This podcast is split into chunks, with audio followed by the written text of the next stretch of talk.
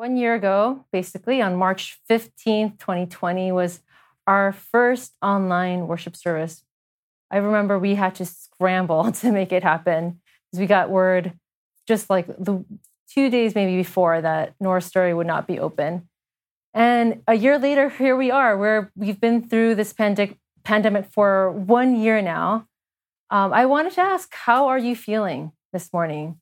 How are you feeling as we've hit the one year mark of really pretty much being in quarantine? I wanted to ask, as you think about that, to be present with what you are feeling. What kind of emotions do you have? Are you tired of being quarantined and not being able to freely move around? Has that taken any sort of mental toll on you? Just not being able to get out and do the things that we normally do? What are you carrying this week? Maybe it's stresses due to work. Maybe you are in school and taking your finals this week. Maybe it's just simply the weight of doing all of this stuff over Zoom for a year. Today, we're going to be taking a look at the way that God looks at our whole being, our body, our soul, our spirit, our emotions, our inner lives, because He wants to heal us in total, our totality of who we are.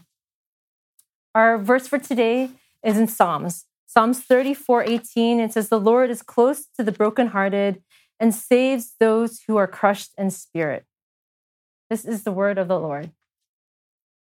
Let's pray. Thank you, Lord, for today. Thank you for the word that you have for us as we open up our hearts to you. God, would you draw near and show us, Lord God, your thoughts. Show us, Lord, what you want to speak to us, Lord, as a church and individually, Lord. Thank you, God, for the healing that you have been bringing into our lives and what you want to do today. We pray all these things in Jesus' name. There is a story in the Bible where some men bring their friend who's paralyzed to Jesus on a mat. And some of you recognize the story, you've heard of it maybe since you were a child. They dig through a hole in the ceiling and, and lower Jesus down in a really creative way to get him to Jesus. And when they present him to Jesus, kind of thinking of medical terminology, the presenting problem he has is his paralysis. That's why they brought him to Jesus. They said his problem is he is paralyzed. Please heal him. But Jesus takes a look at him in his totality again, because he sees everything his mind, body, spirit, his soul. And he sees the primary problem is that his soul is afflicted with sin. And he says, You're desperately in need of forgiveness. So he says, Take heart, son. Your sins are forgiven. So Jesus forgives his sins. Jesus came to forgive our sins because that is all of our chief problem. He died on the cross and shed his blood so that we can receive forgiveness and eternal life with him. It says in Isaiah, by his wounds we are healed. And when Jesus looks at the man, he, he not only heals his sins, but he also says, Get up and take your mat and walk. Jesus is about healing all of ourselves, our inner and outer selves. He brings healing to our souls, emotions, and bodies. Though we have received salvation and we've been made alive with Christ, we do struggle with the effects of sin in our inner lives and our inner selves. But take heart. In Psalm 34, we read, The Lord is close to the brokenhearted, and he saves those who are crushed in spirit. God is close to us when we are brokenhearted. And we know we do experience the weight of sadness, anxiety, brokenness that comes from all different things that happen in our lives. These are things that keep us in bondage. And God is a God who knows us and can heal the broken heart. His desire is to save us and bring the inner healing. But today we're going to be talking about that. We're going to be talking a little bit more about what is inner healing, why do we need inner healing, and how does it work in our lives? How does God bring about inner healing? So, what is inner healing and why do we need it? In his book, Power Healing, John Wimber defines inner healing as a process in which the Holy Spirit brings forgiveness of sins and emotional renewal to people suffering from damaged wills, minds, and emotions. It's a work of the Holy Spirit in our lives, and He brings forgiveness of sins. Why? Because sin is at the root of all, all of our brokenness. And He brings emotional renewal and all of our inner being. Experiences needing inner healing fall into one of three categories. I think this is a helpful way that, again, John Wimber has kind of broken this up for us. Number one is it's because we've been born into a sinful world, a world that is plagued by all sorts of illnesses, illness, illnesses and, and things like the coronavirus that bring so much pain into our lives. Death. We all know we'll experience a physical death unless Jesus comes before that. This causes emotional pain and a sense of abandonment, disappointment, disillusionment. We live in a society that's shaped and influenced so profoundly by sin, and we face the pressures of ungodly values and standards of beauties, of success, because of the world that we live in that's broken by sin. The second thing is we see that inner healing, we need inner healing from wounds that are inflicted by others from neglect, abuse, rejection, childhood traumas, hurts that we receive from people, things that they've done knowingly and unknowingly to us. The third area is that we need healing from damage that comes as a result of personal sin that we commit, things that we choose to do, things like harboring hatred in our hearts, jealousy, unforgiveness, addictions, these things that break our inner selves. Sin is at the root of our brokenness, causing all sorts of mental and emotional dysfunctions and pain. And the reason why, don't need to state it because I think we all know, we need healing because we want freedom from this bondage that we are not meant to live under. And Jesus came to save us from our broken hearts. So, how does God bring inner healing into our lives? I wanted to share a story that I think illustrates well how God brings about inner healing and his heart for us in it. We're going to take a look at John chapter 11, and it's a well known story that I know um, many of you have heard. We're going to focus in on a few things that um, really on, on Mary and Martha and Jesus' interactions with them. So let's begin in verse 1. Now, a man named Lazarus was sick. He was from Bethany, the village of Mary and her sister Martha. This Mary, whose brother Lazarus now lay sick, was the same one who poured perfume on the Lord and, and wiped his feet with her hair. So the sisters sent word to Jesus Lord, the one you love is sick. When he heard this, Jesus said, This sickness will not end in death. No, it is for God's glory so that God's Son may be glorified in it. Now, Jesus loved Martha and her sister and Lazarus. So when he heard that Lazarus was sick, he stayed where he was two more days. And then he said to his disciples, Let us go back to Judea. We're going to jump to verse 17. On his arrival, Jesus found that Lazarus had already been in the tomb for four days. Now, Bethany was less than two miles from Jerusalem, and many Jews had come to Martha and Mary to comfort them in the loss of their brother. Let's pause here just for a second. So, I want us to put ourselves in the shoes of Martha and Mary. The sisters sent Jesus an urgent message to come and heal the brother who was about to die. They were praying and hoping and waiting for Jesus to show up, but Jesus doesn't, and their brother dies. I imagine that they probably even waited just a little bit, at least, to see if Jesus would still show up after their brother died.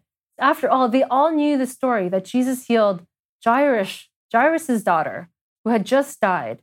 Jesus came, touched her, she was raised. But Jesus doesn't come and they have to bury him. And they put him in the tomb. Lazarus is sealed up and it's over. A day passes. Then another day passes. Many people, it says, came to see Martha and Mary and to comfort them, but not Jesus. Another day passes and another day passes. At this point, it's not just that Jesus didn't make it in time to heal their brother. It's like, what reasonable excuse could Jesus have for coming this late? Lazarus was four days dead in the tomb by the time Jesus shows up. Does Jesus even care? Mary and Martha are not only grieving the loss of their brother, but can you imagine their disappointment in Jesus? And let's see Jesus' encounter with each of them. In verse 20, Martha heard that Jesus was coming and she went out to meet him, but Mary stayed at home. Martha is able to go out and meet Jesus. She gathers herself together. She's in a frame of mind where she can come out and she goes out to meet Jesus before he comes to her. And then this is what she says She says, Lord, if you had been here, my brother would not have died. But I know that even now, God will give you whatever you ask. Her first words show that she is disappointed. She says, I know my brother wouldn't have died if you had come. But then she follows it right up. And you realize that with her words, that she has been already grappling with and asking the question in her heart. So Jesus didn't show up. How do I feel about Jesus? Do I still believe in him? She's made it, she's already come to that conclusion, but I still believe in you, Jesus. She, you can sense that both disappointed, but I'm, I still believe in you. Jesus says in verse 23, he, he has this conversation with her Your brother will rise again. And Martha answers, I know he will rise again in the resurrection at the last day.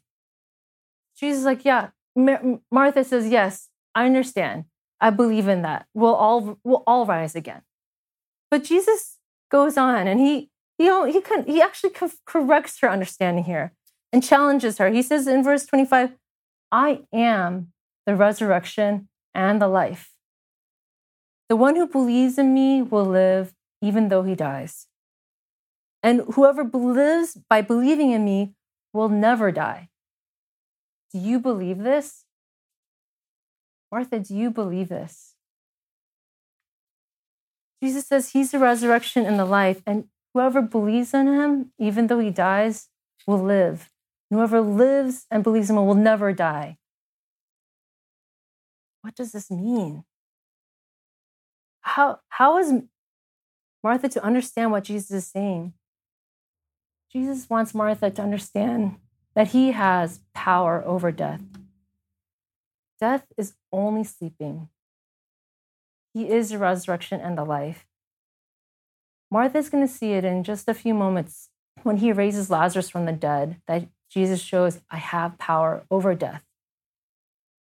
But right now, he's calling Martha to take a step of faith. And much like Peter, just take a step to get out of the boat and walk. What is Martha's response going to be? Martha could say no. She could say, My brother Lazarus believed in you, and he's de- decomposing in a tomb right now. What do you mean, Jesus, that he'll live, even though he believes in you? But she says in verse 27, Yes, Lord. I believe that you are the Messiah, the Son of God, who is to come into the world. Yes, Lord even though she doesn't, I imagine, quite fully understand what Jesus means by that, what he just said, she says, I believe. I believe you are the Messiah. And because I believe you're the Messiah, I believe in what you say. Even though I don't fully understand it, I believe it. That's an incredible statement of faith. It says in the scriptures that many came to believe in Jesus after he resurrected Lazarus. But this is before he resurrects Lazarus. Jesus calls Mary, Martha out. And this is a, a faith building moment, an incredible moment for her and Jesus. Now, Jesus wants to have a conversation with Mary. He turns his eyes to Mary. In verse 28, it says, After she had said this, she went back and called her sister Mary aside. The teacher is here, she said, and he is asking for you. When Mary heard this, she got up quickly and went to him. So at this point, realize Mary wasn't able to gather herself, but once she hears and Martha comes and approaches her, she responds. She gets up and she goes out to meet Jesus. In verse 30, now Jesus had not yet entered the village, but was at the place where Martha had met him. When the Jews who had been with Mary in the house, comforting her, noticed how quickly she got up and went out, they followed her, supposing she was going to, to the tomb to mourn there. When Mary reached the place where Jesus was and saw him, she fell at his feet and said, Lord, if you had been here, my brother would not have died. She says the same words that Martha said. Same disappointment, disappointment. Lord, if you had been here, my brother would not have died. And it says, when Jesus saw her weeping, and the Jews who had come along with her also weeping, he was deeply moved in spirit and troubled. Where have you laid him? He asked. Come and see, Lord, they replied. Jesus wept. Jesus doesn't carry on a conversation with Mary. He sees she is broken with grief.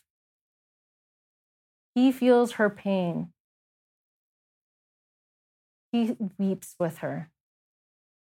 That is what Mary needed at that moment. Not a conversation, but she needed to know Jesus felt her pain. So Jesus approaches his sisters differently. With Martha, he has a conversation with her about who he is, the truth, and a call to come and step out in faith. With Mary, he weeps with her, he feels her pain, he has compassion on her. And when it comes to inner healing, God deals with us whether we are like Martha or like Mary.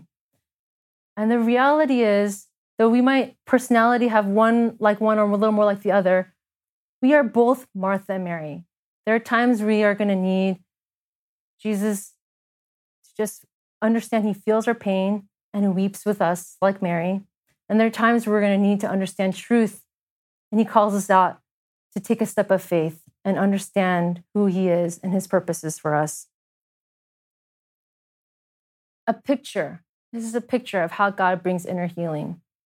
And when I think about my life and how he's brought inner healing in my life and the lives of people around me, it's like that.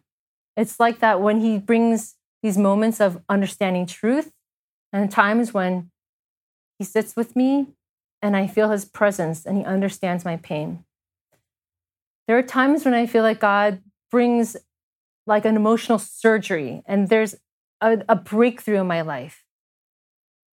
But many times, inner healing comes in the form of every day just walking with him as he speaks something into my heart and helps me recognize and to confess and feelings and insecurity and where does that come from feelings of jealousy, harboring bitterness, and then saying, Lord, what do I do with this? And He begins to show me as I confess, and He brings healing and release in my heart about that situation. Healing is oftentimes not a linear journey. It's, it's a process that God, only God knows how we each need it in our lives and what we need at different times. And the Spirit knows us better than anyone else, and He brings that healing. So, will you let God do a work of healing in your life? This week, in your times with the Lord, I'm going to invite you to seek to be present with Him. To be present and ask the Lord, what is going on inside? And as you sit with Him, allow the Holy Spirit to bring to thought the things that are going on and lay them before the Lord. lay your struggles, lay your pains, and ask Him to heal you. I'm going to lead us right now through a, a bit of an exercise. I opened us up today with the question How are you doing? How are you doing now that we've been through this pandemic for one year? What are you carrying today? What kind of stresses, whether it's related to family or work, school, what are you carrying today? Our devotional readings for this week has a passage I think that's relevant for us today and how we apply the Word of God. In Matthew 11, it says, Come to me, all you who are weary and burdened, and I will give you rest. Take my yoke upon you and learn from me, for I am gentle and humble in heart, and you will find rest for your souls.